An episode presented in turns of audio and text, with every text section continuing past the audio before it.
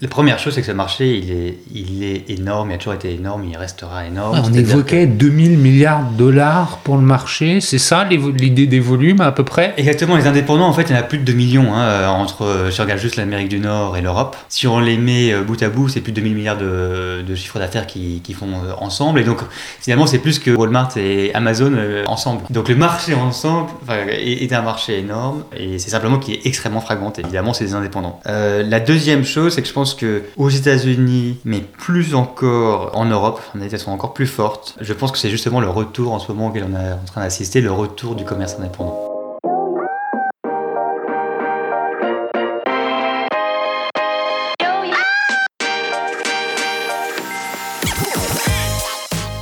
Bonjour et bienvenue parmi les Digital Doers, votre podcast source d'inspiration pour les acteurs de l'innovation. Ce programme est coproduit avec Comexposium pour l'événement incontournable qu'est le One-to-One Retail e-commerce de Monaco.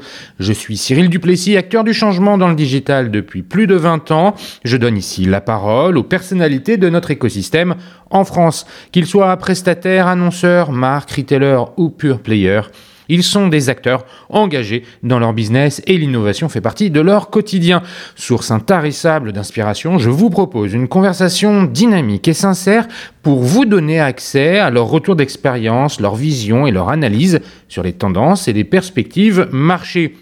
Depuis juillet 2019, les Digital Doers rassemblent des témoignages uniques et de grande qualité directement accessibles ici même, mais aussi sur les chaînes partenaires. En effet, je produis et anime des chaînes de podcast pour compte de tiers, c'est-à-dire pour des prestataires de services, du retail et du e-commerce. Le concept est simple, inviter un prospect à venir discuter de votre problématique avec un expert maison dans une conversation tripartite. Vous êtes intéressé, n'hésitez pas à me contacter directement sur le site lesdigitaldoers.com ou via LinkedIn. En attendant, je vous souhaite une bonne écoute toujours sans coupure. Mai 2022, 816 millions de dollars levés en série G pour une valorisation de 12,59 milliards de dollars selon TechCrunch. Ce sont deux chiffres qui donnent un petit aperçu de la dimension de FAIR. FAIR, F-A-I-R-E. Vous ne connaissez peut-être pas. Créé en 2017, FAIR est une marketplace wholesale en ligne qui réunit plus de 600 000 retailers indépendants et près de 85 000 marques indépendantes en Amérique et en Europe. Et la plateforme a réalisé plus d'un milliard de dollars de volume d'affaires en 2021. Deux chiffres qui donnent absolument le tournis. Bref, vous l'avez compris, aujourd'hui nous allons aborder l'e-commerce B2B et dans des dimensions qui donnent le vertige pour en parler. J'ai le plaisir de recevoir Olivier Buffon, directeur du développement international de FAIR.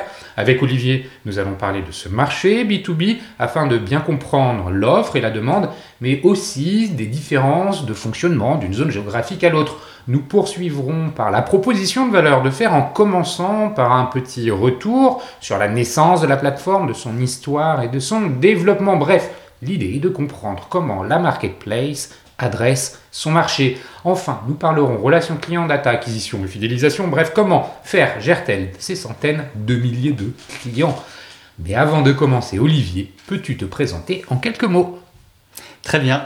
Merci beaucoup, Cyril, de l'invitation. Euh, grand plaisir d'être ici. Euh, je peux aussi me présenter en quelques mots. Alors, je m'appelle Olivier, j'ai 38 ans, euh, père de deux enfants. J'ai grandi en région parisienne.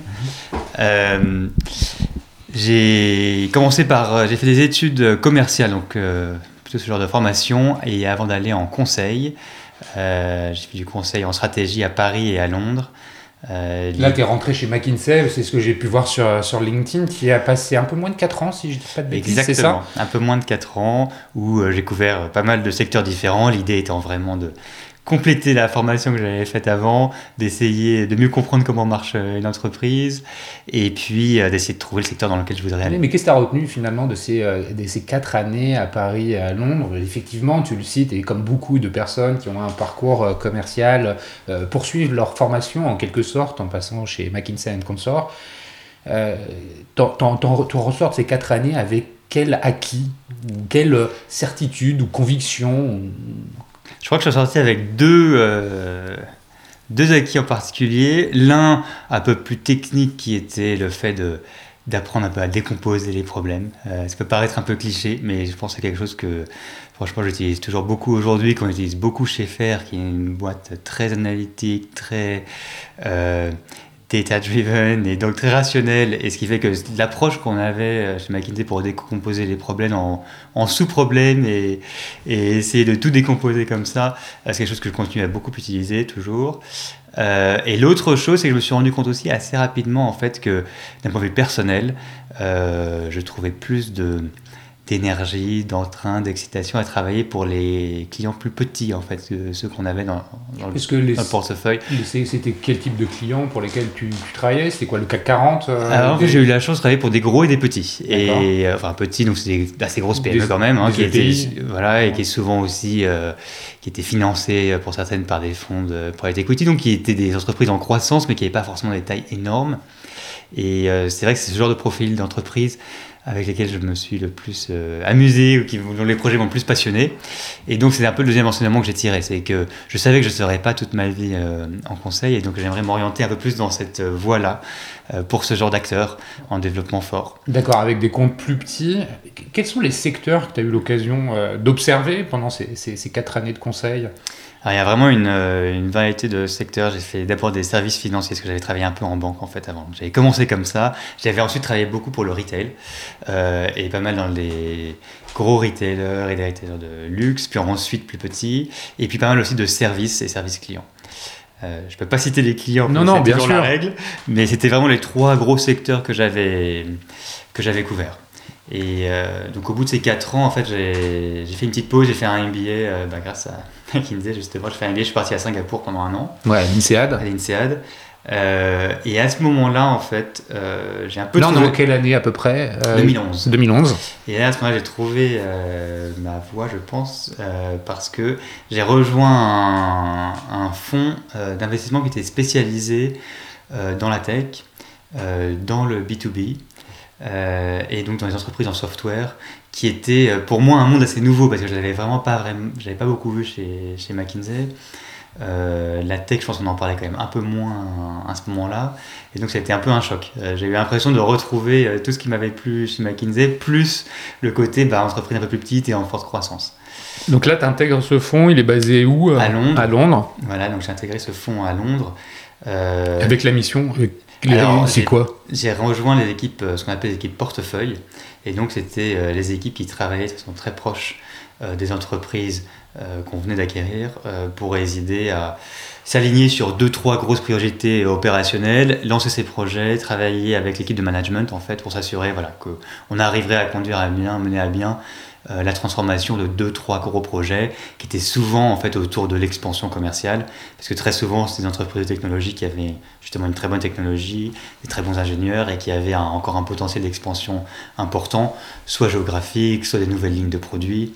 Mais enfin, c'est souvent autour de ces thèmes-là. Euh, donc souvent, c'était les accompagner bah, pour ouvrir de, nouvelles, euh, de nouveaux pays en Europe ou aux États-Unis. Euh, ou encore une fois lancer un produit adjacent qui ressemblait au produit de base, euh, mais qui était une expansion naturelle. Donc c'était pas véritablement un rôle de financier, mais plutôt un rôle enfin, assez opérationnel de euh, Exactement. CTP, finalement une organisation au sein de ces entreprises financées par le fonds. Exactement, c'était exactement ça. Il y avait des équipes financières, donc moi je travaillais de façon proche des équipes financières, mais j'étais dans l'équipe opération, et donc on intervenait aussi dans la partie pré-deal, donc due diligence, euh, désolé pour tous les anglicismes, mais la, la, due deal, c'est finalement la partie qui consiste à aller euh, comprendre, analyser euh, le fonctionnement d'une entreprise pour la valoriser et faire oui ou non l'investissement. On peut résumer comme ça Exactement. Et donc là, le rôle de l'équipe opérationnelle, c'est de regarder bah, les fondamentaux opérationnels de, de l'entreprise, mais pas la partie financière. Ça, c'est l'autre équipe. Et ensuite, la majorité du temps était passé post-acquisition, vraiment pour mener les projets opérationnels. Donc, euh, j'ai fait ça combien de temps J'ai fait ça environ 3 ans. J'ai beaucoup aimé ça, à tel point que j'ai eu envie de rejoindre une boîte de technologie. Euh, et c'est comme ça que j'ai franchi le pas et que j'ai rejoint une entreprise qui s'appelait Tilt, qui était une entreprise de paiement, mm-hmm. montée euh, dans la Silicon Valley et que j'ai rejointe pour, pour la lancer en Europe. Toujours depuis Londres Toujours depuis Londres. donc là, c'était une aventure d'environ deux ans euh, très grisante parce que là pour le coup encore plus opérationnelle que ce que je faisais avant parce que là c'était vraiment tout Tilt, euh, tu peux c'est quoi la proposition de valeur de Tilt? Donc Tilt, donc T-I-L-T, euh, c'était donc là on est en 2014-2015. Donc c'était une entreprise qui faisait du crowdfunding, donc la levée de fonds, qui pouvait ressembler à un litchi en France, donc un peu similaire sur cette partie-là du produit, et en même temps en offrant aussi des options de paiement entre individus, peer-to-peer, donc peer-to-peer, donc pour s'envoyer de l'argent. C'est-à-dire un mélange d'un litchi, d'un lydia en quelque sorte Exactement, donc il y avait une forte dimension sociale, donc c'était vraiment l'idée que la, mission qu'on avait au départ, c'était de se dire, à cette époque-là en tout cas, euh, il y avait des plateformes comme Facebook euh, pour euh, se passer des informations ou se donner des nouvelles. Il y avait Instagram pour s'envoyer des photos. Il y avait WhatsApp pour toutes les communications du quotidien. Il n'y avait pas encore de plateforme à ce moment-là pour les échanges financiers du quotidien. Il n'y avait pas encore de plateforme pour collecter de l'argent pour un barbecue ou pour se rembourser ci ou ça.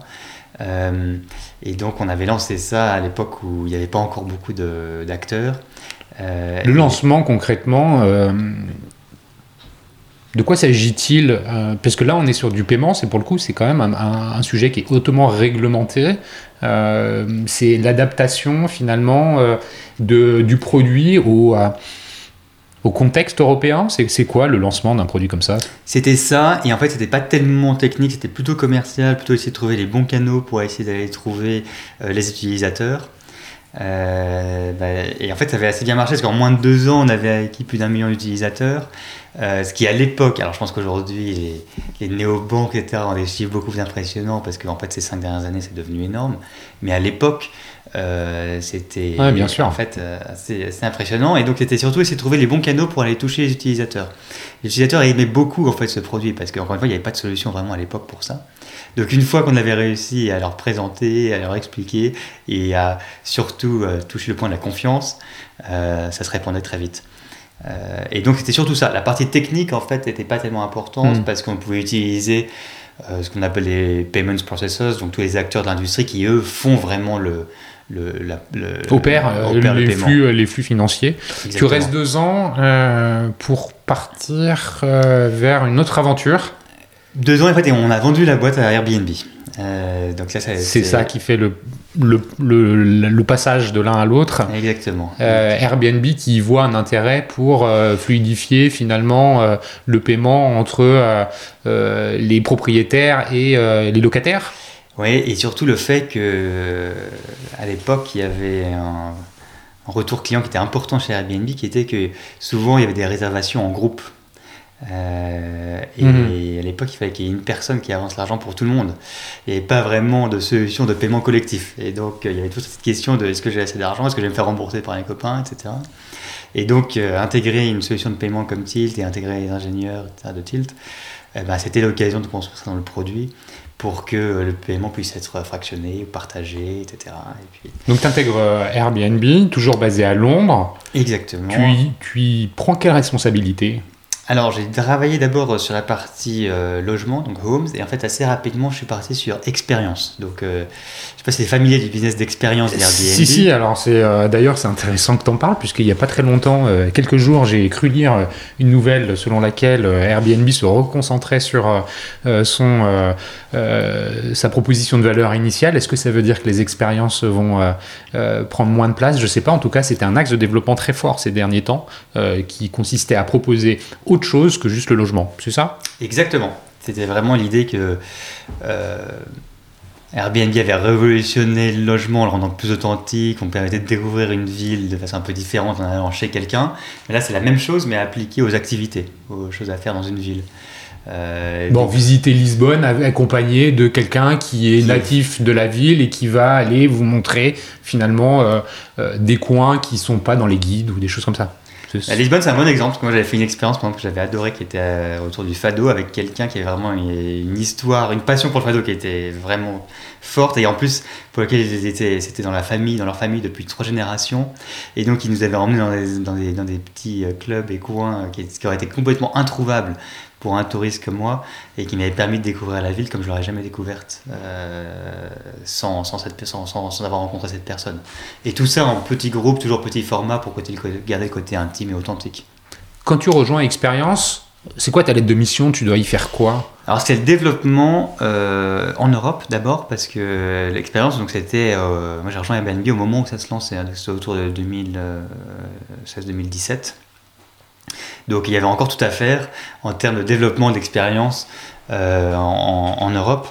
Euh, c'est-à-dire trouver bah, justement euh, ce qu'on appelait un hôte expérience. Donc cette personne qui a une passion pour le fado à Lisbonne, qui n'est pas un gros tour commercial qui est facile à trouver sur Google, mais quelqu'un qui est un peu sous les radars. Comment on fait pour dénicher tous ces talents locaux? Est-ce que c'est en tapant dans la base finalement de logeurs, entre guillemets, et, et en les interrogeant pour savoir s'ils ont des velléités à devenir un peu porteurs d'expérience, ou comment on fait il y avait en effet tout un mix de tactiques comme celle-là. Il y avait évidemment utilisé notre base d'hôtes, parce que c'est vrai que en fait, on se rendait compte qu'il y avait beaucoup d'hôtes logements qui soit eux avaient euh, des passions en particulier ou qui connaissaient des gens qui étaient passionnés, qui avaient envie de partager euh, leurs connaissances particulières de la ville.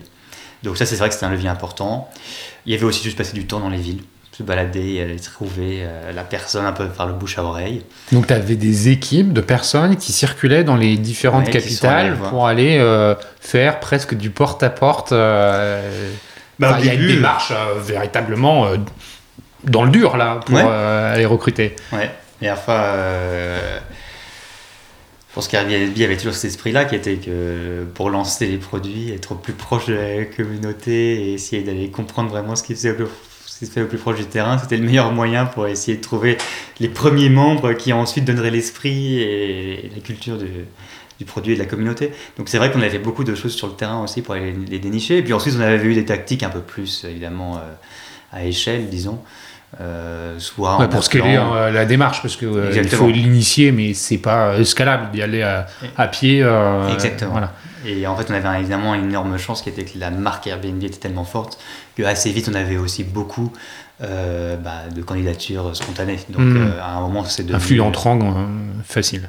Exactement. Tu, tu restes combien de temps chez Airbnb? Je suis resté environ euh, un peu plus de 4 ans, euh, donc pour faire ça, pour l'Europe et puis ensuite pour euh, l'Amérique aussi. Donc, donc développer tout ça de. de, de T'en parles avec quoi comme.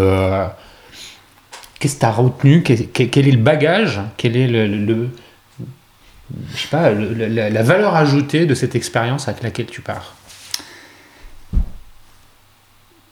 Alors, il y avait, c'était quand même assez riche, hein, cette expérience Airbnb, donc je pense qu'il y en avait, il y en avait plusieurs. Euh, il y en avait une qui était vraiment sur euh, le sens de la, de la communauté. Je pense que c'est quelque chose qui m'a quand même assez marqué. Ça peut paraître un peu cliché, mais dans le cas d'Airbnb, il y avait un, comme tu sais, un volume de transactions qui est quand même colossal, et en même temps, il avait réussi, je pense, à préserver, en tout cas quand j'y étais, un sens de la communauté, une proximité avec euh, les hôtes et les voyageurs dans toutes les villes dans lesquelles ils opéraient, qui faisait que je pense qu'il y avait quand même un, esprit particulier, il y avait quelque chose qui avait été conservé alors même que le produit avait, avait pris une échelle colossale. Euh, donc cette idée, je pense, de scale et de l'authenticité, c'est quelque chose qui, m'est resté. Ok, mais ça c'est un bon, un, bon, un bon truc, merci de le, de le partager. Tu, donc au bout de 4 ans, tu rejoins Faire c'est ça Exactement. Comment ça se passe, la transition? Pourquoi? C'est euh, des rencontres? C'est euh, Comment ça se passe? Et, quelle est ta lettre de mission en arrivant chez Fer Ouais. Alors, j'avais pas très envie de quitter Airbnb à ce moment-là, pour être honnête, notamment parce que c'était euh, post-Covid. Et bah, Tout le business repartait très fort. Mm. Et puis la Covid avait quand même été très dur, bah, évidemment pour les, pour les autres et pour nous aussi. Et donc, j'avais quand même assez envie de faire partie de l'aventure pour, reconstruire et, continuer pendant quelques années. Euh, et puis Faire est arrivé. Euh, donc Faire, comme tu disais, place de marché, marketplace, B2B. Euh, donc il met en relation des magasins indépendants et des marques indépendantes qui a été lancé en 2017 aux États-Unis et qui en 3-4 ans est devenu vraiment un peu le canal de référence, un peu mainstream, disons, pour le commerce indépendant aux États-Unis. Mais qui n'existait qu'aux États-Unis à ce moment-là et au Canada. Et quand ils m'ont contacté, euh, j'ai trouvé ça trop dur de résister euh, et de ne pas, rejoindre l'aventure pour différentes raisons. Euh, l'une était que bah, le côté commerce indépendant et redonner du sens au commerce indépendant et rétablir le, rapport de force entre commerce indépendant et les géants euh, de l'e-commerce ou de la distribution physique. Ouais, les, fast fashion, par exemple, dans l'habillement, euh, les grandes chaînes de magasins.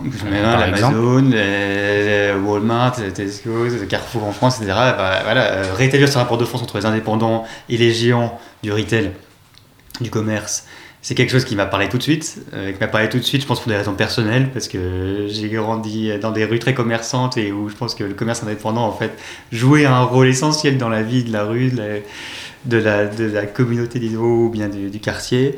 Euh, je m'en suis encore plus rendu compte pendant les confinements.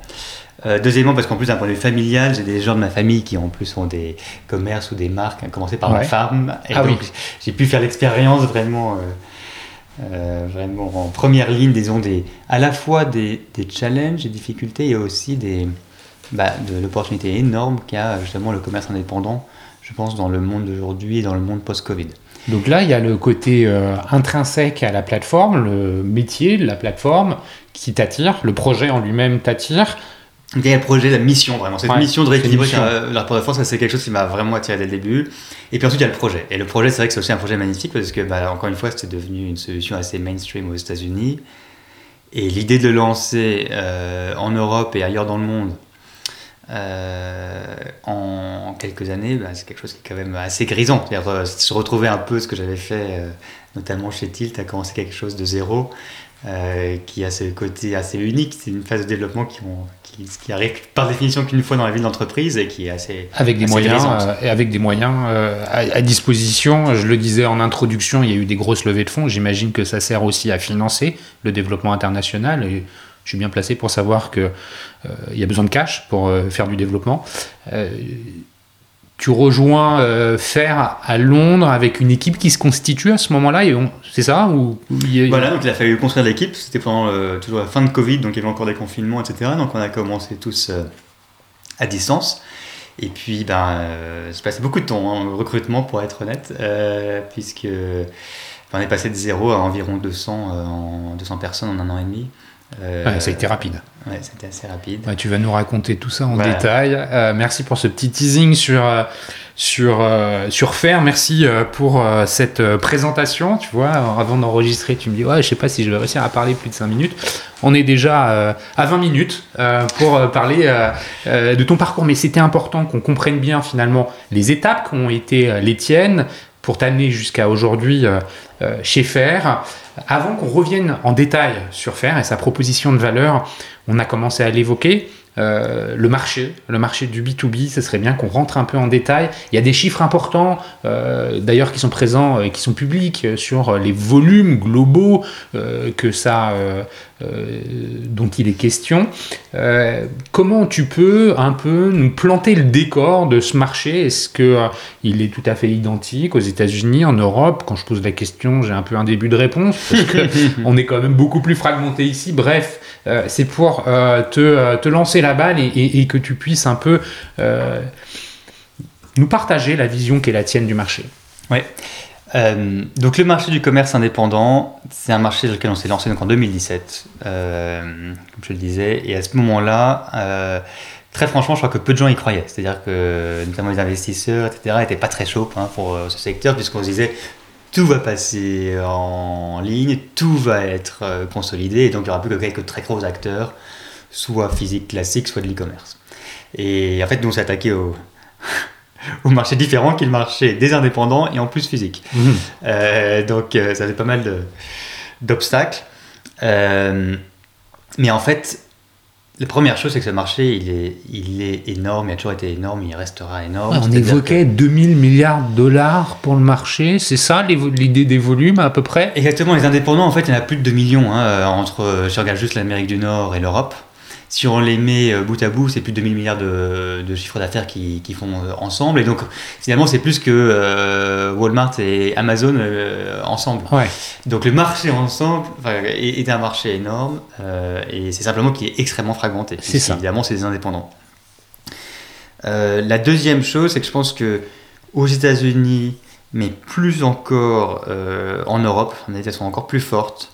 Euh, je pense que c'est justement le retour en ce moment auquel on est en train d'assister, le retour du commerce indépendant. Euh, je pense qu'il y a pas mal de facteurs pour ça. Le commerce indépendant, juste pour le, définir, euh, c'est un magasin de vêtements qui propose des marques qu'il a lui-même sélectionnées. C'est l'exemple auquel on pense directement. Mais c'est pas que le fashion, c'est aussi autre chose. Euh, est-ce que est-ce que c'est euh, aussi des petites chaînes régionales? Comme, Enfin, est-ce que tu peux définir un petit peu mieux euh, ce que c'est que le commerce indépendant? Alors, je peux essayer de définir, mais c'est vrai que c'est pas facile parce que c'est vaste. protéiforme. Protéiforme. on voit, par exemple, sur notre plateforme, toute une quantité de catégories, de types de magasins différents. Donc euh, on voit évidemment euh, le concept store euh, urbain qui a différentes catégories d'art de, la table, décoration intérieure, objets plus fantasy, cadeaux, etc. On voit aussi le magasin plus spécialisé type épicerie fine. on voit le magasin de province qui fait euh, à peu près la même catégorie que celle qu'il a faite depuis 20 ans. On voit des nouveaux acteurs qui ont commencé seulement en ligne pendant le Covid et qui sont en train d'ouvrir ou pensent à ouvrir une entité physique. Euh, on voit même des acteurs, disons, de la librairie ou bien des salons de coiffure, de spa, qui aussi vendent des articles. Donc en fait, c'est vraiment protéiforme, comme tu mmh. disais. Euh, et de de tailles très différentes aussi. C'est-à-dire qu'il y a des minuscules et d'autres qui euh, peuvent réaliser probablement plusieurs millions d'euros de chiffre d'affaires. Exactement, c'est exactement ça. Euh, donc ça c'est ça c'est enfin on va dire c'est quoi? C'est l'offre la ou c'est la demande? Comment tu qualifies ce qu'il y a les marques? Il y a cette relation en fait. Il faut sourcer euh, finalement les produits qui sont vendus dans ces points de vente. Exactement. les marques elles sont moins, moins, moins nombreuses mécaniquement. comment elles, elles, elles, se comportent D'où elles viennent? Est-ce que c'est des marques régionales euh? Donc ça c'est côté magasin. Côté marque, dans notre cas, nous, on en a environ 100 euh, 000 sur la plateforme, près de 100 000 sur la plateforme, mais il y en a euh, évidemment plus encore en Amérique et aux, États-Unis. ces marques, là encore, elles sont assez protéiformes parce qu'on en voit qui sont très récentes. On a par exemple une grosse cohorte de marques qui a été lancée pendant le Covid et dont certaines font vraiment un carton. Euh, dans tout type de catégorie? Dans tout type de catégorie. Alors on a vu beaucoup par exemple de marques qui se lançaient euh, évidemment dans tout ce qui était l'intérieur, quand des gens étaient restés chez eux en confinement, et beaucoup d'épiceries fines. Donc il y a beaucoup de nouvelles marques d'huile d'olive, des marques de bougies d'intérieur, des marques comme ça, qui vraiment en quelques mois sont devenues en fait des marques assez importantes en termes de, de volume. Et ça c'est des marques qui, dès le début, en fait, on choisit comme canal de vente et canal de distribution un canal comme Fer. Donc, ils ont très vite adopté des solutions technologiques comme Fer.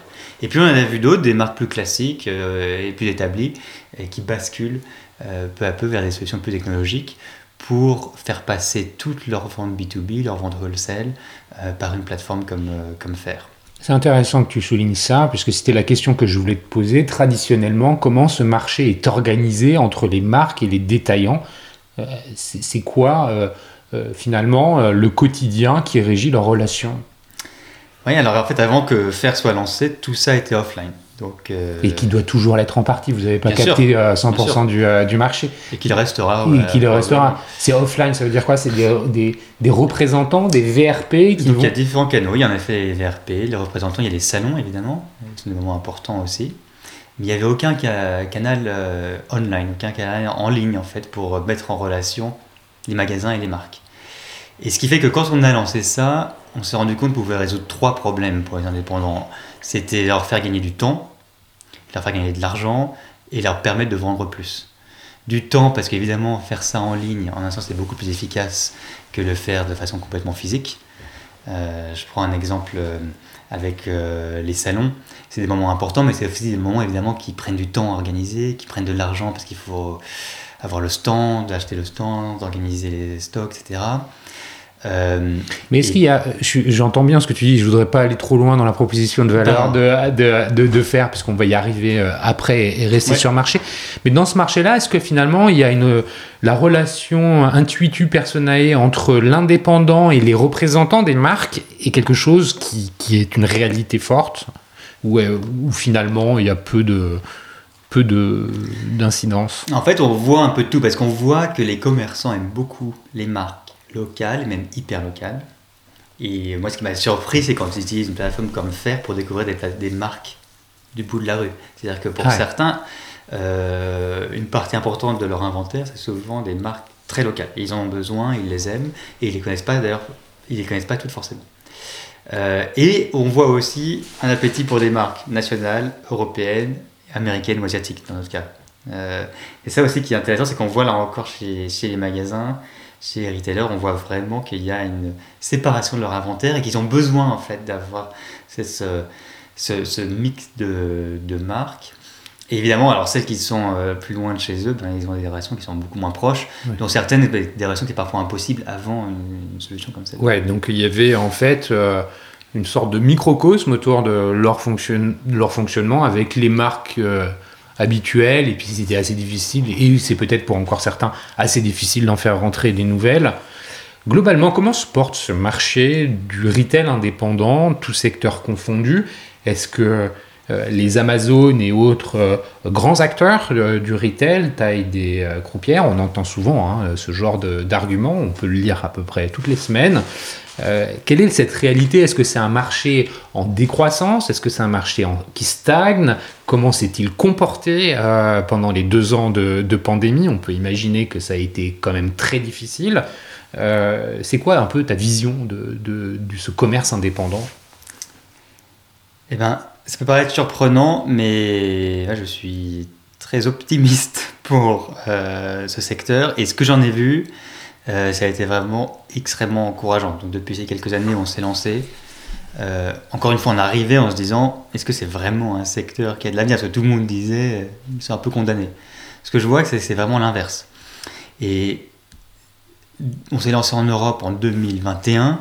Depuis 2021, comme je disais, il y a eu le Covid, il y a eu l'hyperinflation, il y a eu la mise en place réelle du Brexit touche peut-être moins à la communauté française, mais enfin qui pour euh, euh, nos marques et magasins anglais, ça a été quand même assez, euh, assez important. Oui, parce qu'Olivier, je ne l'ai pas précisé, mais tu es toujours basé à Londres. Oui, je passe pas mal de temps en France, mais je suis basé à Londres. Mais enfin, donc le Brexit, évidemment, la guerre en Ukraine, les, les, les, tous les problèmes de, supply chain, de logistique. Donc en fait, on était de crise en crise depuis qu'on s'est lancé. Je pense que c'était on peut, on peut, le reconnaître. Et donc, ça a été dur pour les marques et les magasins. Bien mais malgré tout ça, euh, ce que je vois et ce que je pense qu'il va continuer à se passer, c'est qu'ils vont continuer à regagner des parts de marché euh, par rapport aux géants du retail. Et je pense que c'est pour deux raisons de fond. La première, c'est que d'abord, il y a une tendance qui est simplement que le consommateur final, je pense, veut plus euh, de produits authentiques, de produits de proximité, de commerce de proximité. Et ça, on le voit en Europe, mais on le voit aussi aux États-Unis. Et je pense que le Covid a accentué ça.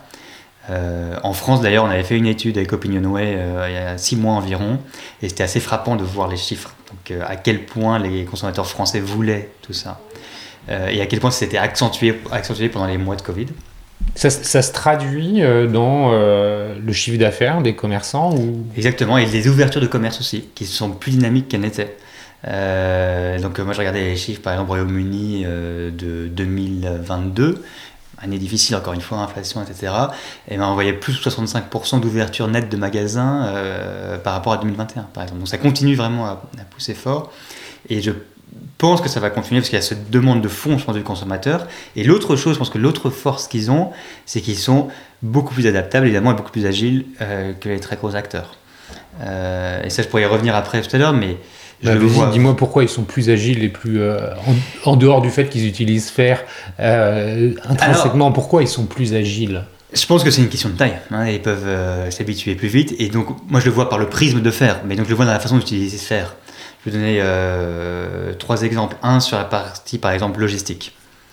Supply chain, il y a ce sujet de est-ce que ça va arriver pour Noël? À temps Est-ce qu'il va... Ben, ce qu'on a vu cette année, c'est que les recherches pour le terme Noël ont été beaucoup plus euh, tôt dans l'année que d'habitude. Hmm. Par rapport à l'an dernier, en gros, on a 3-4 euh, semaines d'avance hmm. sur le pic de recherche pour Noël. Ça, ça a été les indépendants. Drivé par la peur des problèmes de supply. Exactement. Deuxième tendance, on a vu euh, tout le mouvement du, donc du localise, aller trouver des marques locales authentiques, etc. Pour la France, par exemple, chez Fer, on voit qu'il y a environ 3 fois plus d'approvisionnement de magasins français auprès de marques françaises que l'an dernier. Ok. Et donc je pense qu'ils continuent à surfer sur l'idée que le consommateur veut ça. Troisième chose, euh, sur les questions par exemple euh, de euh, crise d'électricité, de crainte de blackout, de coupure, etc. Je vois que les pics d'achat surfer, ça s'est fait ces derniers mois autour de bougies, autour de couettes et de jeux de société.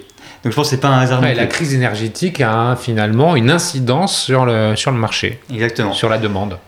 Et donc c'est en ça que je pense qu'ils sont plus agiles, c'est-à-dire que je pense qu'ils peuvent, d'abord ils sentent ces tendances parfaitement parce qu'ils connaissent parfaitement leurs leur, clients, euh, que ce soit côté marque ou côté magasin.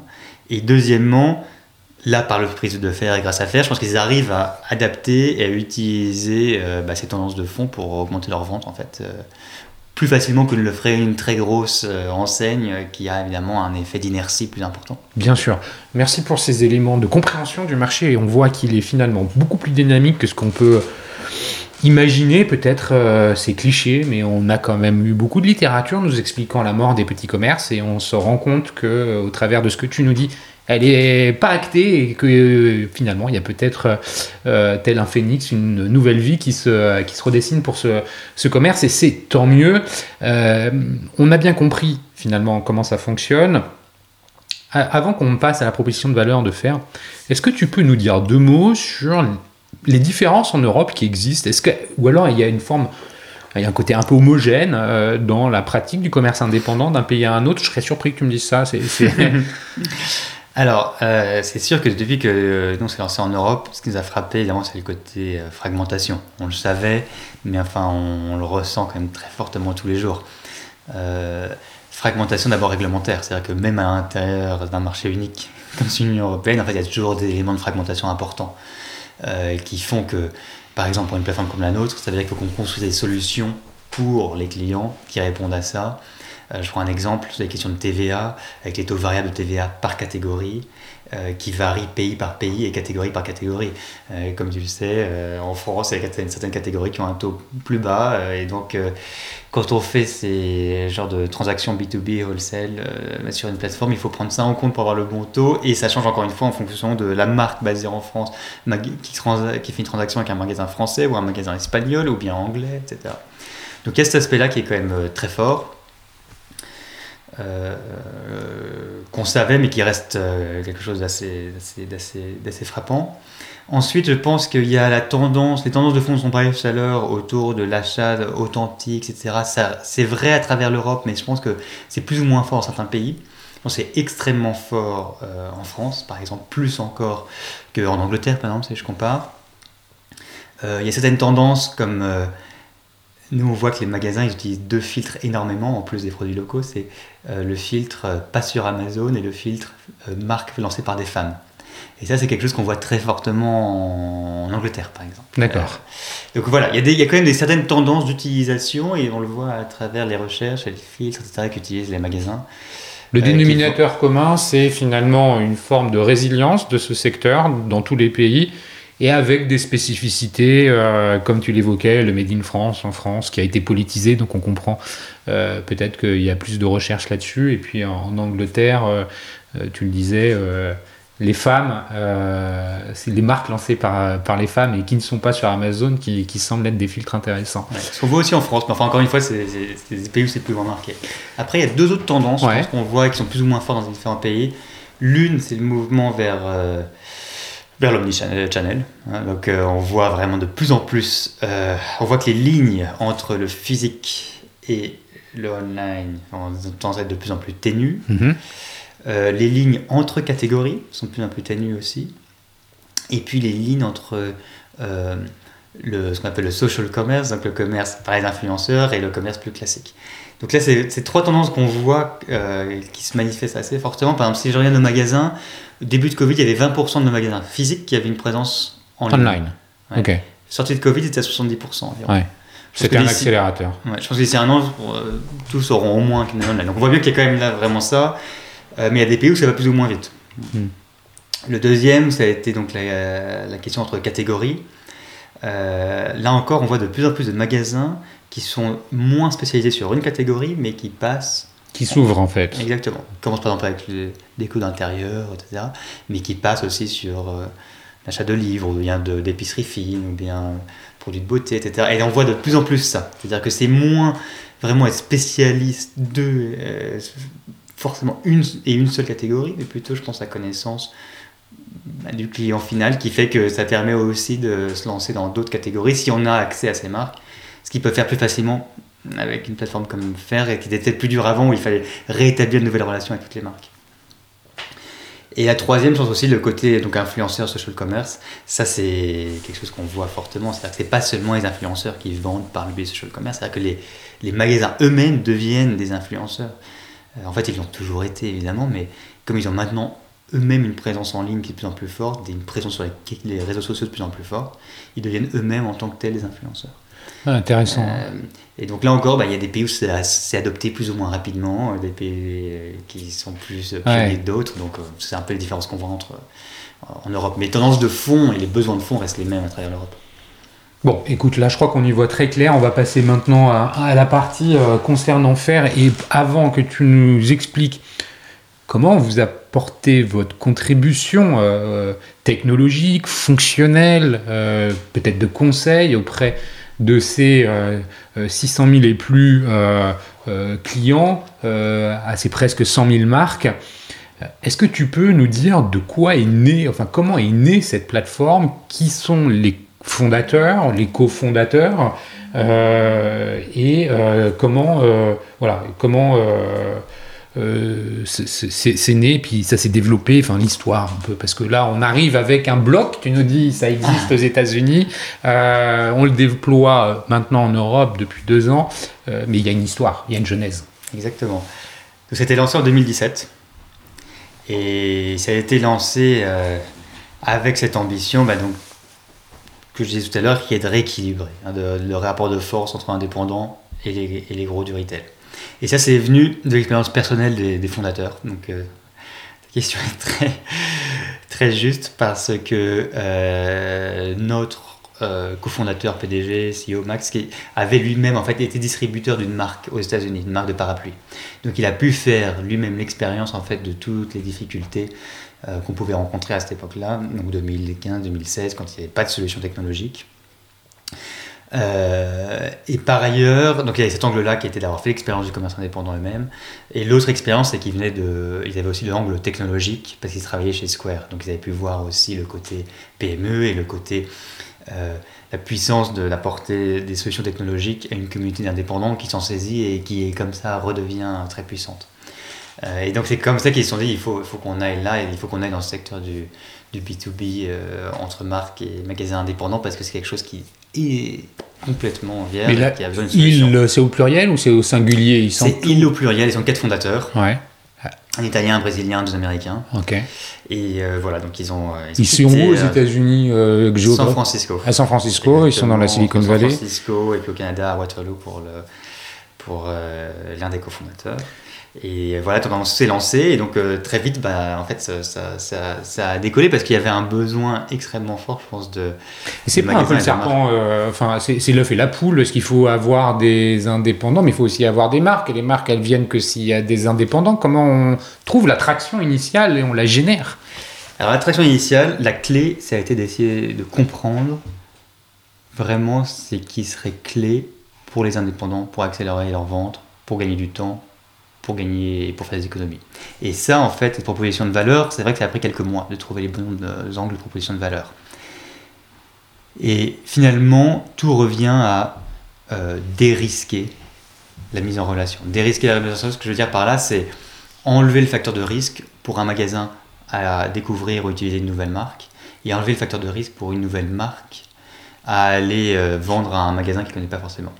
Et pour ça, ça a été en fait quelques propositions de valeur clés. L'une, ça a été euh, d'offrir des options de financement à 60 jours. Donc un magasin indépendant peut acheter aujourd'hui et ne payer que dans 60 jours. D'un point de vue du flux de trésorerie, c'est essentiel parce que évidemment, c'est des acteurs qui ne sont pas forcément très gros. Et donc euh, la question. Facilité de paiement. Oui, ça c'est essentiel. Les 60 jours, ça a, été, ça a été remis au niveau des gros distributeurs en fait. La deuxième, ça a été tout ce qui est autour de la logistique. Donc ça reste là encore quelque chose qui est difficile entre les indépendants. En particulier quand c'est des distances longues aux États-Unis ou entre les États-Unis et l'Europe. Donc la logistique, le, le, le, sujet de la logistique, ça consiste en quoi? Et euh... Là, en fait, on a fait des intégrations avec euh, UPS, DHL, avec les gros acteurs. Donc le transport, on est sur, la, sur, le transport. Intégration avec ces gros acteurs pour avoir de bien meilleurs prix. Donc, ça permet d'économiser de l'argent puisque tous les volumes passent par la plateforme. Donc, comme je disais, plus d'un milliard de transactions l'an dernier. Ça veut dire qu'on arrive avec des volumes qui font peur de bien meilleurs tarifs que ce qu'ils auraient. Et par ailleurs, on a, on a intégré technologiquement. Donc, ils ont juste à appuyer sur un bouton pour avoir. Euh, en gros, euh, toute la partie logistique qui est faite, c'est-à-dire qu'on vient chercher euh, le colis chez eux, tout est imprimé, etc. Enfin, Dans la partie logistique, est-ce qu'on parle aussi des volumes? Est-ce que finalement, l'indépendant, il, il, peut acheter des relativement petits volumes pour essayer une nouvelle marque ou... Exactement. Ça aussi, c'est exactement ça. C'est la, la, partie donc dérisquée, c'est le fait d'être capable donc d'offrir des petits volumes, très bas minimum, pour que le, le magasin puisse essayer. Mais là, on allait encore plus loin sur cette dimension-là, et je pense que personne d'autre euh, offre ça, c'est le truc de l'idée de d'offrir des retours gratuits. Ce qui, dans le monde de B2B, est quelque chose d'assez euh, unique. Ouais. Donc, un magasin peut commander, recevoir la marchandise, la voir, la toucher, essayer de la vendre, et s'il n'est pas content, finalement, nous la renvoyer. Il ne la renvoie pas à la marque, il la renvoie à faire, c'est faire qui prend le risque. Donc ça suppose de bien connaître évidemment les magasins et les marques parce que si on le fait mal et si là, taux de retour. Tu, tu, dérisques à la fois en faisant ça, en étant euh, finalement euh, un third party euh, qui euh, prend le risque. tu dérisques, comme tu le dis, à la fois le vendeur et aussi la marque. Exactement. Donc là, euh, ça, ça a été des facteurs, des facteurs clés. Et le dernier, ouais. bah, ça a été à mesure qu'on développait euh, l'offre et la demande, le fait d'offrir bah, beaucoup plus de distribution pour les marques. Hein, ce qu'elles veulent, c'est trouver de nouveaux magasins. Et pour les magasins, ce qu'ils veulent, c'est se différencier, avoir un nouveau produit, avoir une nouvelle tendance, avoir quelque chose d'un peu unique qui les différencie du magasin d'à côté. Et donc là, c'est l'accès au catalogue qui fait qu'ils peuvent trouver des produits auxquels ils n'auraient pas pensé sinon. Et tout ça en développant pas mal développement de l'intelligence artificielle qui fait qu'on arrive à prévoir quels sont euh, les produits qui devraient être des produits qui se vendent bien pour ce magasin-là, dans ce quartier-là. Hmm. Et donc on les aide en fait Des sur la recommandations, partie sélection. en fait. Exactement. D'accord. Donc, c'est une contribution à la- au catalogue en quelque sorte. Exactement. Et donc le, le magasin reste central évidemment pour toute la partie curation, c'est eux, les Bien sûr, artistes qui ouais. composent vraiment la toile de leur magasin, mais on leur donne des outils de mesure et des suggestions euh, basées sur l'intelligence artificielle auxquels ils ne pouvaient pas avoir accès évidemment avant. Donc ça peut leur permettre de, quelque part de rentrer dans une dimension supérieure par rapport à leur connaissance de leur marché, de leur clientèle, de leurs produits. Côté, euh, côté marque, comment le sourcing est-il fait? Comment euh, une marque est éligible ou non à rentrer sur Faire? Qu'est-ce- Quels sont les critères euh, pour pouvoir euh, y rentrer? Est-ce que le petit producteur local, euh, artisanal, peut y rentrer ou est-ce que faut un minimum de capacité puisque euh, finalement le marché est énorme, on a des centaines de milliers de retailers qui peuvent acheter la marque. Si on produit quelques dizaines ou centaines d'unités euh, à chaque fois, est-ce qu'on est malgré tout éligible? Oui, on a, des, acteurs, on a des marques qui ont des, tailles très différentes. hein, de, certaines marques très établies que tout le monde connaît, d'autres plus inconnues, etc. Donc euh, oui, en revanche, on a euh, des équipes, euh, un peu comme chez Airbnb Experience dont je parlais tout à l'heure, qui vont chercher les marques, qui vont identifier les marques et qui vont leur parler. Euh, et donc on fait un tri sur le genre de marques dont on sait quelles seront des marques pertinentes pour les magasins qui utilisent Faire. Donc c'est des marques qui ont euh, des critères de qualité, de soutenabilité, les marques euh, montées par des femmes dont on parlait tout, à l'heure. Donc c'est tout ce genre de marques, les marques locales, tout ce genre d'univers et de type de marque qu'on recherche. Et c'est celle qu'on fait monter sur la plateforme parce que c'est, on sait que si on a une marque complètement indifférenciée, commoditisée pour le dire en mauvais français, euh, c'est pas une marque qui remportera un Et- succès sur la plateforme. Donc c'est là on ne laisse pas, on les laisse pas rentrer. Il y a d'autres critères, parce que le produit, ok, il va rencontrer euh, son audience, ses acheteurs, les, des retailers qui vont vouloir les acheter. Est-ce qu'il y a d'autres critères au, dehors du produit? Je, je sous-entendais la production. Est-ce que c'est un critère important ou pas? Alors, euh, c'est sûr que si c'est une quantité unique, euh, ils auront Ouais, du mal. bien euh, sûr, Mais... mais- non, on met pas de critères parce qu'en fait, on avait beaucoup de marques qui ont grandi en fait avec Faire. Donc, on a, on a parfois des marques qui ont commencé de façon euh, petite. Un peu confidentielles et qui se, sont, ouais. qui se sont développées et qui ont agrandi finalement leur capacité de production Ouais, euh, grâce à. Ouais. Je parlais tout à l'heure des marques lancées dans le Covid, il y en a un certain nombre comme celle-là. Donc, euh, donc c'est pour ça qu'on n'a pas de critères euh, là-dessus. D'accord. Comprendre quels sont leurs produits, comprendre à qui elles vendent aujourd'hui, quels sont les magasins qui les, qui les apprécient déjà, les magasins avec qui elles ont déjà des relations. Ça nous aide évidemment à comprendre si elles vont rencontrer un franc succès sur la plateforme ou pas. Donc c'est ce qu'on analyse avec des équipes physiques et puis avec, euh, là encore, un algorithme. Donc là, on a bien compris euh, comment vous aviez organisé la rencontre de l'offre et la demande. C'est une entreprise technologique avant tout, faire. Ouais. La plateforme, c'est le cœur euh, du système. Exactement. C'est là-dedans que vous investissez beaucoup. je le disais en introduction, les levées de fonds en série G à 800 millions, à plus de 800 millions de dollars, c'est vertigineux. En tout, il y a eu combien de levées Il doit y avoir plus d'un milliard. Exactement. Cet argent-là, on en a parlé un peu aussi, euh, sert au développement international. Est-ce que euh, la tech est hyper consommatrice de cash? Oui, alors c'est vrai que euh, le gros investissement, en effet, ce qui fait, je pense, la force et le caractère un peu unique de faire, c'est qu'on ait des équipes d'ingénieurs, des équipes de product managers, des équipes d'opérations qui permettent vraiment de comprendre ce dont ont besoin les marques et les magasins et de les construire dans le produit aussi vite que possible pour que les marques et le magasin se concentrent sur ce qu'ils font le mieux. Dans le cas des marques, bah de, de, de, mettre au point de nouveaux produits, de les produire tout simplement. Et dans le cas des magasins, euh, de construire la curation, la sélection de leurs marques en magasin et d'avoir le contact avec leurs clients.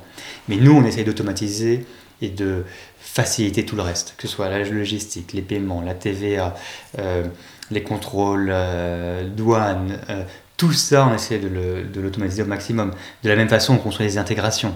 Donc, euh, si je suis une marque, par exemple, je peux m'intégrer directement par l'intermédiaire de Faire, non seulement avec euh, euh, Shopify, mais aussi avec PrestaShop ou WooCommerce. C'est intéressant. Je voudrais juste bien revenir et bien préciser les choses. Finalement, la marque, sur Faire, en quelque sorte, elle a son propre shop à destination des retailers. Est-ce que c'est bien comme ça qu'il faut le comprendre? Et les retailers sont les clients comme sur Amazon finalement euh, en B2C, euh, on va pouvoir nous particuliers aller acheter des produits qui sont vendus sur des shops de marques sur, sur Amazon ou par Amazon et, le cas échéant. Ça fonctionne un, Exactement comme ça. C'est comme ça hein, qu'il faut le, comprendre. Donc vous allez développer des outils à destination des marques pour leur faciliter la vie en vendant sur la plateforme, la plateforme Faire. Typiquement, une marque française qui veut les vendre aux États-Unis, il y a un nombre d'obstacles importants sur sa route euh, entre autres sur le dédouanement, pareil, enfin voilà, sur la collecte de la TVA, euh, euh, potentiellement le paiement de la TVA sur place, donc l'obtention d'un numéro fiscal aux États-Unis, la gestion des retours. donc c'est là-dedans que vous vous intervenez, c'est là où il y a cette véritable proposition de valeur pour, pour les marques. C'est finalement du plug and play quasiment. Exactement. C'est ça et la distribution. Donc si je suis une marque française, aujourd'hui, euh, je me lance, je lance mon, ma boutique, ça prend 5 minutes. Surtout si j'ai une intégration euh, Shopify, que là, tout est automatisé. Alors, dans l'intégration Shopify de la marque. Exactement, qui permet d'avoir tout son catalogue en fait en, quelques minutes. Ouais. Donc c'est euh, c'est utiliser Shopify en back office ou Exactement. Ils, ils peuvent l'utiliser comme outil front indépendant pour vendre de leur côté. Exactement. Ok. Et ça permet d'avoir comme ça toutes les références, etc., d'aller encore plus vite pour la construction de leur catalogue. Tu parles de Shopify, on aurait pu parler de notre éditeur de, euh, de, de, PrestaShop, de Magento, euh, de Sales Commerce, de, de, Exactement, parce qu'on a construit l'intégration avec Shopify, mais en effet pour l'Europe on a lancé aussi PrestaShop, euh, on a lancé WooCommerce, on va commencer, continuer à en, ajouter. On, on essaie d'être encore une fois au plus proche de ce que les marques utilisent et donc donc ils branchent leur catalogue grâce à finalement des API. Exactement. Euh, sur euh, la boutique, je ne sais pas si c'est le bon mot. Ils créent une boutique, une, boutique, sur faire, et comme ça, en quelques secondes, ils ont accès ben, environ à 600 000 euh, magasins indépendants qui utilisent Faire quotidiennement. Et comment ils se font connaître auprès de ces gens-là? Parce que j'ai compris que votre IA permettait de suggérer aux retailers des nouvelles marques. C'est peut-être un moyen de se faire connaître. Est-ce qu'il y en a d'autres? Alors ça, c'est un moyen essentiel. Il y a les retailers eux-mêmes qui font leurs propres recherches, ils utilisent beaucoup les filtres, euh, comme je disais tout à l'heure, euh, tel pays, telle région, tel euh, filtre sur, pas sur Amazon, lancé par des femmes, etc. Donc finalement, ils arrivent à filtrer comme ça l'univers de, de, marques. Et puis on a aussi des marques qui font des campagnes spécifiques auprès de leur... oui, tu as de la promotion, des campagnes d'acquisition finalement, comme il en existe sur plein d'autres plateformes B2C les marques vont pouvoir se mettre en avant euh, auprès d'une audience ciblée en disant je veux les retailers euh, de la région, euh, je sais pas, sud-ouest de la France ou du pays France. c'est un peu comme ça que ça fonctionne? C'est exactement ça. Et puis on a en plus, en dernier recours, lancé des occasions pour créer de nouvelles relations entre marques et magasins. donc on a lancé par exemple des salons virtuels. Donc il y a des salons classiques, physiques que tout le monde connaît, Maison et Objet en France par exemple. Nous on a lancé ces salons virtuels, les plus gros salons en ligne du monde, euh, qui d'ailleurs seraient le plus gros salon physique s'il était en physique puisque il est il est s'inscrit dans la durée aussi le salon c'est un événement c'est un événement mmh. sur quelques jours et où euh, des mises en relation euh, se font entre magasins et marques et donc on a typiquement plusieurs dizaines de milliers de nouvelles relations qui se font en quelques jours avec en plus bon, des offres particulières qu'on offre sur les prix, des réductions, etc. à ce moment-là. Enfin, comme un vrai salon finalement. Exactement. Et donc, euh, on a ces moments-là qui sont le, ce qu'on appelle le Fair Summer Market et le Fair Winter Market, donc deux salons annuels, et en plus des salons par catégorie. Donc, on a lancé par exemple la catégorie mode, vêtements, avec euh, des, des, des, des, fonctionnalités propre à la mode, par exemple pour les précommandes, mais aussi un salon, donc le Fair Fashion Week, une semaine de la mode, où là encore, c'est bah, juste les magasins mode et les boutiques mode que nous on a, et les marques mode, qui se rencontrent pendant quelques jours dans le cadre de la Fair Fashion Week. Concrètement, comment on se rend compte? Parce que quand je t'entends parler, je peux pas m'empêcher de penser au métaverse quelque part, en me disant, euh, est-ce que euh, ce sera là-dedans euh, dans quelques années?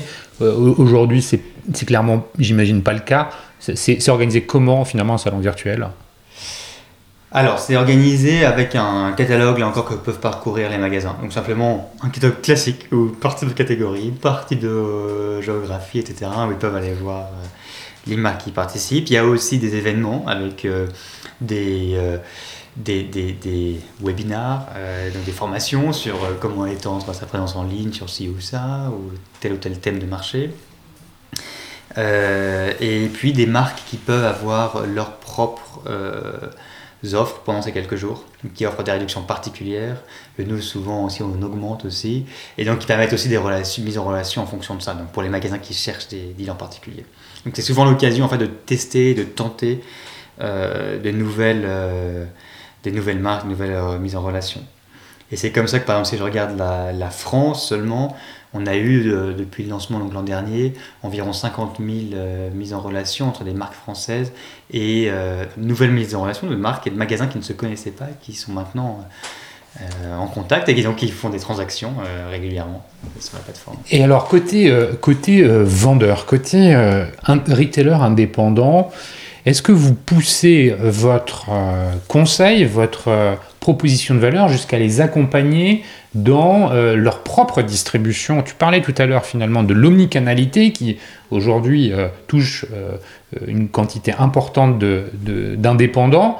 De, tu disais peut-être 70% qui aujourd'hui ont une présence sur, sur le net, même qui sont de plus en plus sur, les, sur le social commerce. Est-ce que vous, vous êtes contributeur là-dedans? Est-ce que vous les aidez, les accompagnez? Oui, aujourd'hui, on a une place de marché, marketplace. La vision, c'est vraiment euh, un système d'exploitation pour les magasins et pour les marques. C'est-à-dire l'operating system, le système d'exploitation qu'ils peuvent utiliser pour tout. Euh, pas seulement pour découvrir de nouvelles marques ou de nouveaux magasins, mais pour toutes leurs opérations de comptabilité, de logistique, etc. Éventuellement ouvrir des nouveaux canaux en ligne. Euh, on a aussi lancé des offres comme par exemple Open With où on aide des magasins en ligne à ouvrir leurs magasins physiques, où on donne des crédits, des options de financement de plusieurs milliers d'euros pour les aider à lancer un point de vente physique. Donc oui, tout à fait, on les accompagne complètement dans ces projets euh, omnicanaux. Et en fait, c'est que le début, parce que l'idée est vraiment, encore une fois, de construire toutes ces intégrations ou de construire nos propres solutions pour que ça devienne leur système nerveux, si vous voulez, le, système d'exploitation vraiment pour, pour opérer leur magasin ou leur marque. L'ensemble, oui, finalement, l'ensemble des opérations, qu'elles soient back-office ou euh, de distribution, euh, c'est une palette d'outils qui euh, est mise à leur disposition. C'est un peu comme ça qu'on peut le comprendre. Oui. Commencer par une marketplace, mise en relation, soit qu'on a acheté des outils, et on va continuer pour aller jusqu'au bout du, la vision de, système d'exploitation. Bon, écoute, ça me paraît très clair. Euh, le temps passe, on arrive bientôt à une heure euh, d'enregistrement. J'aimerais quand même que tu nous parles justement de ces, communautés. On a bien compris qu'elles étaient de deux types, à la fois les indépendants d'un côté et les, euh, les marques de l'autre. Comment Là, on parle de 600 000.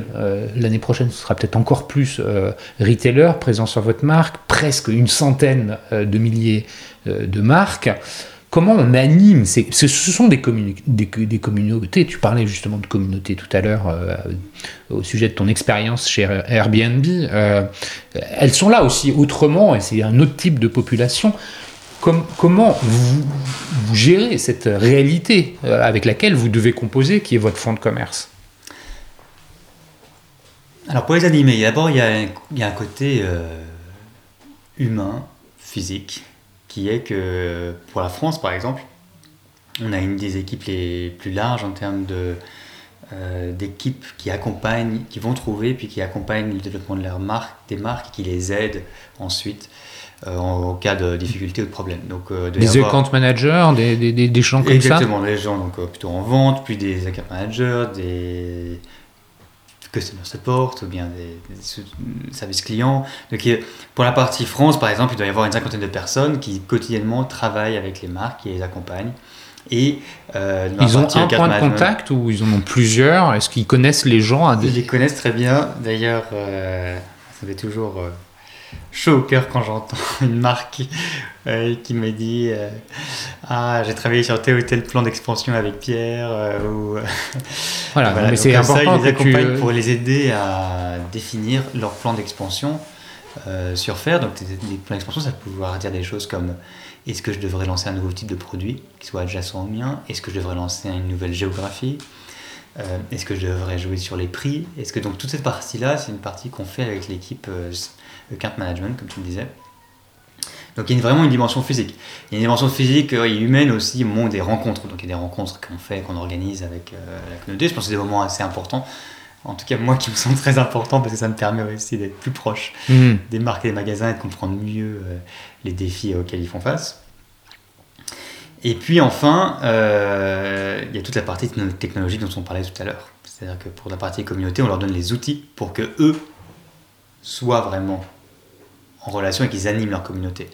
Il y a la partie par exemple CRM ou campagne, donc ça veut dire qu'on a donné, on a créé des outils pour que les marques puissent contacter tous leurs magasins, leur faire part d'une nouvelle campagne, avec des outils comme par exemple, ça peut paraître idiot, mais ça n'existait pas, je pense, sur aucune autre plateforme, l'idée d'avoir des campagnes multilingues où instantanément c'est traduit dans une qualité de langue qui est très élevée pour qu'une campagne puisse être envoyée à des magasins dans 10 pays différents et qui qu'il ait l'impression que ce soit un message qui a été écrit dans la langue originale, par exemple. Question qui me vient en t'entendant parler, parce que là, je comprends qu'effectivement, vous donnez des outils pour que les, les euh, finalement, les utilisateurs de votre plateforme puissent animer leur propre mmh. communauté.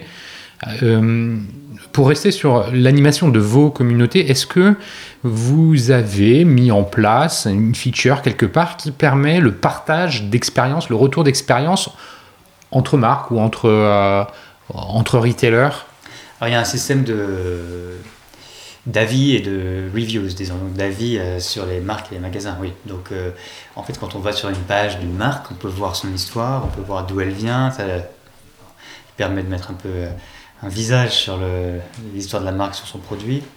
et puis, évidemment, il y a toute une, tout un système de notation et d'avis qui permet aussi de mieux comprendre comment la marque opère. Donc c'est assez classique pour une place de marché, mais c'est vrai que ça joue un rôle aussi euh, important. Ouais. Et puis ensuite, il y a la partie euh, message, messenger, donc c'est les marques et les magasins qui peuvent échanger entre elles sur la plateforme, et c'est quelque chose qui est aussi très utilisé parce que on se rend compte notamment au début des mises en relation qu'il y a simplement beaucoup de questions à se poser entre marques et magasins. C'est le euh, slate local. Voilà, pour apprendre à se connaître un peu mieux et être prêt à prendre les premières commandes. Quand tu, euh, merci parce que c'est très clair. Euh, il y a un point à mon avis que beaucoup attendent, qui est celui du euh, du business model, la rémunération, comment ça fonctionne, qu'est-ce que tu peux nous dire là-dessus par les chiffres un peu, parce que c'est le garde de la, de la guerre, hein, tout ça, tout le monde se, se pose des questions. Oui. pour les magasins, c'est complètement gratuit. et on prend tout le risque que j'ai tout à l'heure, donc il n'y a vraiment aucune barrière. Pour les marques, c'est complètement gratuit aussi de rejoindre la plateforme.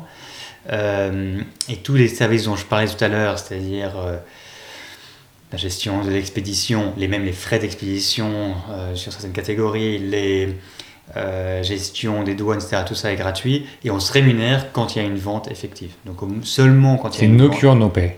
Oui, exactement. Euh, donc ça veut dire que l'inscription pour tout le monde est, euh, gratuite et non contraignante. Et il y a une, un pourcentage qui est pris sur, sur les ventes Exactement. dès la première vente. C'est ça, il n'y a pas de minimum de vente attendu. Ouais. Ce pourcentage, il varie d'une catégorie à l'autre, j'imagine. Alors il est à 25% et à 15% sur les commandes euh, supplémentaires. Donc c'est justement pour la première mise en relation, il est plus élevé. Ensuite il descend pour euh, les, les, les, commandes suivantes. Euh, et ce taux de commission, encore une fois, intègre tout. Donc c'est la distribution, la mise en relation, les services additionnels. Donc je pense qu'en fait c'est assez simple pour deux raisons. L'une, c'est que d'abord nous, ça nous oblige à parfaitement comprendre les besoins des marques et des magasins puisqu'on se rémunère que lorsque leur vente augmente. Et deuxièmement, c'est assez simple à mon avis parce que le taux de commission est plus faible que ce qu'elle paierait si elle passait par des canaux euh, physiques, notamment si elle prenait en compte tous les services euh, offerts autour de logistique, etc., dont on parlait tout à l'heure. Donc c'est important de bien comprendre, c'est que la, seule rémunération, enfin le seul coût, entre guillemets, qui est celui de la commission sur la vente et euh, l'optimisation des process, comme tu l'as très bien décrit euh, tout à l'heure, avec ces équipes, euh, aujourd'hui une cinquantaine de personnes pour la France, qui accompagnent les marques, ça, ça, fait, eh ben, ça fait partie du, du deal. Exactement. Et la raison pour laquelle on peut offrir ça et prendre en charge tous ces frais, bah, c'est grâce à la taille, c'est grâce aux économies d'échelle, c'est grâce au fait que comme tu disais, il y a eu plus d'un milliard de transactions euh, l'an dernier. C'est le fait que finalement, on sait que quand on développe ce genre de fonctionnalités et de services, en fait, on le fait à échelle et donc euh, le coût marginal pour une, un nouvel indépendant n'est pas important pour nous. Donc, on permet, ça nous permet de l'offrir gratuitement. D'ailleurs, tu parles d'un milliard l'année dernière, c'est trois fois plus que l'année encore avant. Euh, donc, c'est pour donner une, un, ordre d'idée de l'hypercroissance dans laquelle s'inscrit FAIR euh, aujourd'hui. Euh, peut-être que ce sera encore trois fois plus cette année, qui sait. Euh, attendons de voir un, peu comment finit l'année. merci pour cet échange. Dernière question, il vient d'où ce mot faire Parce qu'en français, bah, voilà, c'est un verbe que tout le monde connaît. d'où ça vient? Alors à l'origine, ça s'appelait Indigo Fair et Fair et qui jouait sur l'idée de faire comme un salon. Euh, et puis, euh, on a eu envie de simplifier le nom et puis faire euh, et l'écrire à la française, on trouvait que ça avait du sens aussi parce qu'on savait que la plateforme elle avait vocation à être globale et pas seulement américaine. Et faire avec un nom français aussi parce qu'il y avait évidemment cet attrait pour le savoir-faire français, pour les marques françaises, il y a un appétit fort euh, des magasins qu'on a euh, en Europe et aux États-Unis pour les, pour les marques françaises. Et donc, euh, on s'est dit que ce serait un nom qui serait à la fois très pertinent pour ce marché-là et qui reflèterait bien ce qu'on essaye de construire, c'est-à-dire une plateforme ben, de qualité, avec des marques de qualité, des produits de qualité, des produits authentiques, et qui puisse être compris un peu partout autour du monde. Comment on la prononce en anglais Faire. Faire. ok. Merci mille fois Olivier pour, euh, pour la qualité de, de cet échange. Merci de nous avoir euh, finalement apporté tes lumières sur euh, ce e-commerce B2B qui a des taux de croissance phénoménaux. C'est vrai pour faire, mais c'est vrai dans bien des secteurs. de nous avoir éclairé sur l'organisation de l'offre et la demande dans, dans ce marché des, du retail indépendant et des marques indépendantes. Euh, merci à Comexposium pour le soutien avec le one-to-one retail e-commerce de Monaco qu'elle apporte euh, à, l'enregistrement de cet épisode. Merci à vous tous, auditeurs, qui euh, êtes de plus en plus nombreux et qui apportez aussi des, votre soutien et par des messages qui me font toujours plaisir. Et puis, ben, un dernier merci à toi, Olivier. Merci beaucoup. Pour, pour cet échange et je te dis à bientôt. À bientôt, merci.